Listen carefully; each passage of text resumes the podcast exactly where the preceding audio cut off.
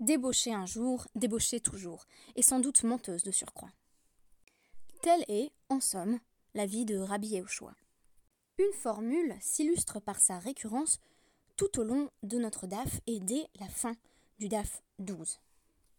Lo mipia anochain, qui signifie littéralement nous ne vivons pas par sa bouche, et qui s'interprète ainsi nous ne la croyons pas. Il s'agit systématiquement d'une femme qui affirme ne pas avoir trompé son mari ou connaître l'identité du père de son enfant, alors même que celle-ci n'est pas mariée, et la réponse de Rabbi Yehoshua sera systématique Rien ne nous oblige à la croire. Par conséquent, ses propos sont discrédités jusqu'à ce qu'elle amène la preuve de ses dires. Shalom à toutes et à tous. Merci d'être de retour sur DAF pour l'étude du DAF 13 de la Maseret Ketubot. J'avais pensé à deux références aujourd'hui et l'une d'entre elles m'est venue aujourd'hui même. Il s'agit, une fois n'est pas coutume, d'un titre de vidéo. Cette vidéo, vous pourrez la retrouver sur Academ TV, que je vous recommande vivement pour toutes leurs émissions de qualité. Elle s'intitule Affaire Valder vers un MeToo Haredi. Il s'agit d'un entretien entre Ruben Onigman et Noémie Benchimol, que j'estime et admire autant l'un que l'autre. À travers cette vidéo, Ruben Onigman invite Noémie Benchimol à présenter au public les ramifications de ce grand scandale qui a impliqué le célèbre auteur de livres pour enfants dans lequel bien des membres de la communauté Haredi voyait un véritable tzaddik. De la compréhension de prendre en compte la parole des victimes, à l'idée avancée par certains qu'il vaudrait mieux garder des affaires de ce genre au sein de la communauté, et qu'il est peut-être plus grave de faire du lachonara que de dénoncer des violences sexuelles, Noémie Benchimol montre bien que l'affaire Valder a suscité des réactions extrêmement diverses. L'un des passages qui a retenu mon attention euh, dans cette vidéo est tout droit sorti de notre DAF. C'est un hasard assez extraordinaire que j'ai simultanément eu la possibilité d'étudier le DAF ce matin et ensuite d'écouter euh, cette vidéo. Et il s'agit de l'expression en apotropos baharayot, qui est traduit judicieusement par Ruben Onigman à travers la formule il n'y a pas de garde-fou en matière euh, d'interdit sexuel les deux interlocuteurs se penchent à ce moment sur la difficulté qui se manifeste dans les milieux ultra-orthodoxes de nommer euh, la chose sexuelle et le scandale sexuel. Noémie Benchimol mentionne le langage particulièrement euh, teinté d'euphémisme qui va être adopté pour décrire les faits, tandis que, ajoute Ruben Honigman, dans la Gemara, on semble au contraire tout disposé à nommer la chose sexuelle. Je voulais donc nous inviter à travers ce podcast à suivre cette deuxième direction, à rester fidèle à l'esprit du Talmud, qui n'hésite pas à nommer. C'est ainsi seulement que l'on peut libérer la parole des victimes, faire en sorte qu'elles soient entendues, quand bien même leur histoire serait en apparence crue ou choquante. Je vous recommande vivement euh, cette vidéo. L'autre référence à laquelle j'avais songé, bien entendu, il s'agit d'une série que je n'ai pas encore euh, visionnée, qui s'intitule Pretty Little Liars, donc euh, des jolies petites menteuses, tout simplement parce que euh, Rabbi Yehoshua accuse de façon répétée les femmes euh, de mentir en matière de choses sexuelles. Plongeons-nous sans plus attendre dans le texte. Tout commence à la fin du DAF 12b, quand apparaît ce motif qui va refaire son apparition tout au long du DAF 13, qui est donc le fait que Rabban Gamiel et Rabbi Eliezer vont affirmer au sujet d'une femme qui évoque son propre statut, Nehemenet, on la croit, et Rabbi Yehoshua de répondre systématiquement L'omipia on ne vit pas par sa bouche, on n'a pas besoin de l'écouter. Sachant qu'une autre manière de comprendre euh, Rabbi Yehoshua, c'est bien entendu de lire Elle a intérêt à mentir. Par conséquent, pourquoi la croirions-nous? Première Mishnah, donc on est toujours à la fin du DAF 12, enfin dans le Hamoud Bet, euh, Hanose et Haïcha Betulim.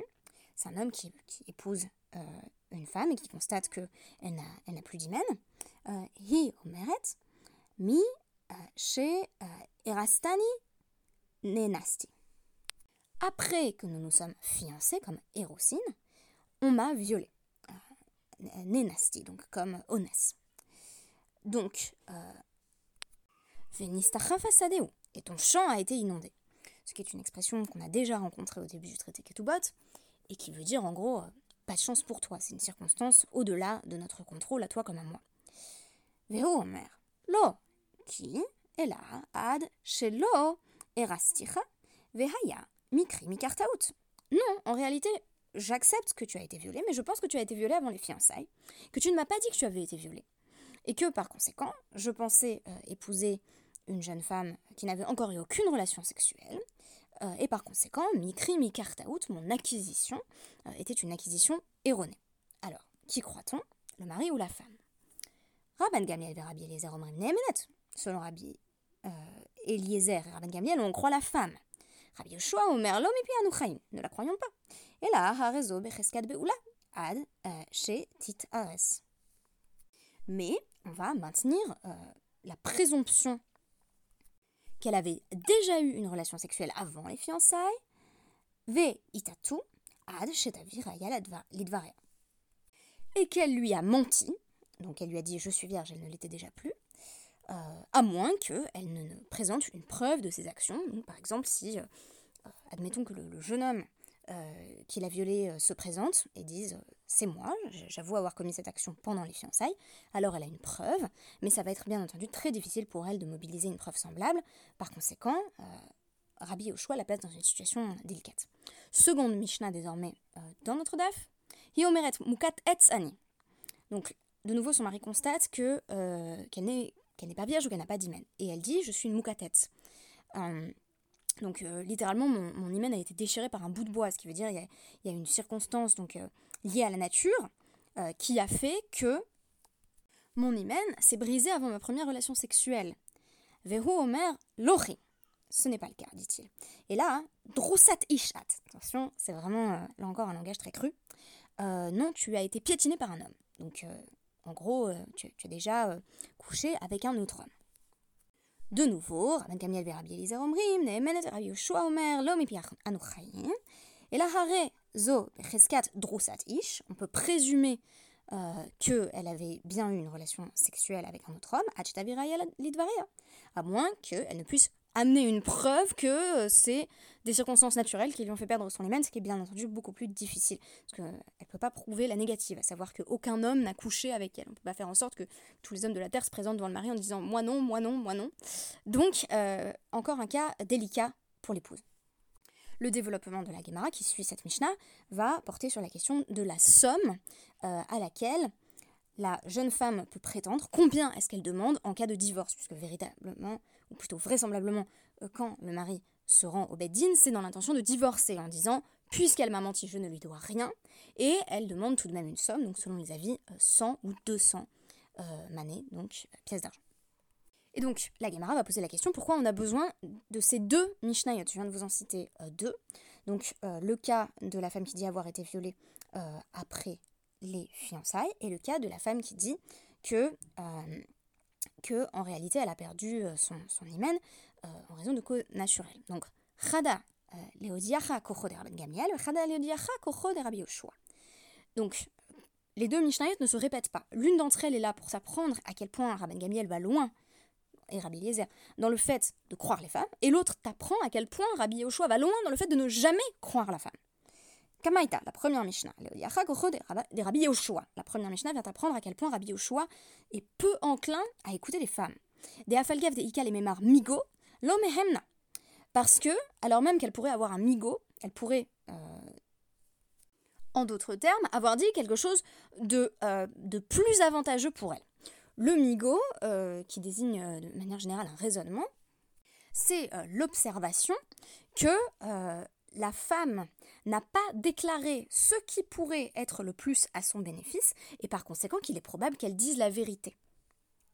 En d'autres termes, dans le cas de la première Mishnah, elle aurait pu dire qu'elle n'avait pas été violée du tout, mais plutôt qu'elle était une simple mukat etz. Cela aurait posé moins de problèmes, puisqu'on estime que euh, le fait d'avoir été violée par un autre homme crée euh, des tensions dans le couple, voire dégoûte le jeune marié de sa femme, alors que dire qu'elle est Moukat ne serait pas susceptible de causer ce genre de tension. Et pourtant, comme on l'affirme dans la Gemara, l'Omehen, Rabbi Yoshua ne la croit toujours pas. Alors, Batraïta est dans la seconde Mishnah, Léodiacha Kocho de Gamliel, mais dans notre deuxième Mishnah, on souhaite apprendre à quel point Rabban Gamliel est prêt à la croire, des Afalgav, des Leka Memar Migo, Mehemna. Puisque, alors même qu'elle n'avait rien à dire de plus avantageux, puisqu'en général, la situation idéale, c'est de dire oui, j'ai perdu mon hymen, mais c'est pour des causes naturelles, je ne t'ai pas trompé, euh, eh bien, il la croit tout de même. Y a-t-il euh, spécifiquement ici une question liée à la parole des femmes?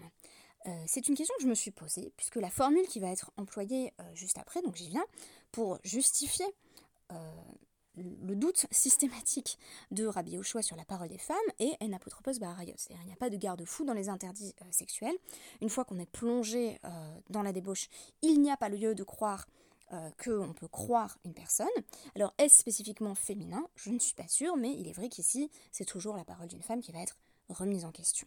Donc, euh, Mishnah suivante avec de nouveau la même structure. Je vais ensuite euh, me poser quelques questions d'ensemble. Euh, Rawa Medaberet Imechad. Donc, on, voit une femme parler avec un homme. Donc, la Gemara va dire Maï Medaberet Zeiri Amar Nistera. Donc, ça veut dire quoi? Elle parle, ça veut dire qu'elle s'est isolée avec lui. Il y a une complicité entre eux. Veamroula. Et on va la voir, sans doute le Bedin. Et on lui dit Mativo Shel Ish Ze et on lui dit bah, c'est qui, euh, c'est qui cet homme euh, pour toi, avec qui tu as sans doute eu une relation sexuelle, c'est plus que probable dans, ce contexte. Et elle dit euh, Ishploni c'est un tel et il est Cohen. Sous-entendu, je n'ai pas eu une relation sexuelle illicite, par exemple avec un mamzer, avec une personne donc, qui est née d'une union illégitime, et donc elle aurait encore la possibilité d'épouser un Cohen, en effet, euh, donc pour euh, épouser un Cohen, il faut euh, ne pas être divorcé, mais cette femme n'a jamais été véritablement mariée. Il s'agit donc d'une union extramaritale, et c'est précisément, me semble-t-il, ce avec quoi Rabbi choix est en, désaccord profond. Donc, de nouveau, Rabban Gamliel, Rabbi Eliezer, Omrim, Nemenet, Rabbi Yoshua, Omer, Lomipiano, Chayin. Et là, Harezo Becheskat Beoula les Mamzer. Donc Rabbi Yoshua dit la présomption à son sujet est qu'elle a couché avec un natin ou un mamzer, donc un kibéonite ou un mamzer, euh, qui relation sexuelle qui l'empêcherait ensuite d'épouser un Kohen, jusqu'à ce qu'elle apporte la, carte d'identité du type avec qui elle était en train de parler en disant, vous voyez, il est bien marqué Cohen. Donc là, au moins, la preuve euh, peut être fournie. Et donc, euh, autre cas, désormais une femme enceinte, et on va essayer de, lui faire nommer le père, donc Haïta Meuperet, V Amroula et on lui a posé la question Mativo Shel Ubarze, Mehishploni, qui est le père de l'enfant, et elle dit bah c'est celui-là et il est Cohen. Alors, même dans la vie de Rabban Gamiel et Rabbi Eliezer, qui disent de nouveau Menet, on ne va pas jusqu'à penser que euh, l'enfant peut avoir accès euh, à la terouma, ce qui serait le cas s'il était fils de Cohen, pour sûr, dans un mariage légitime.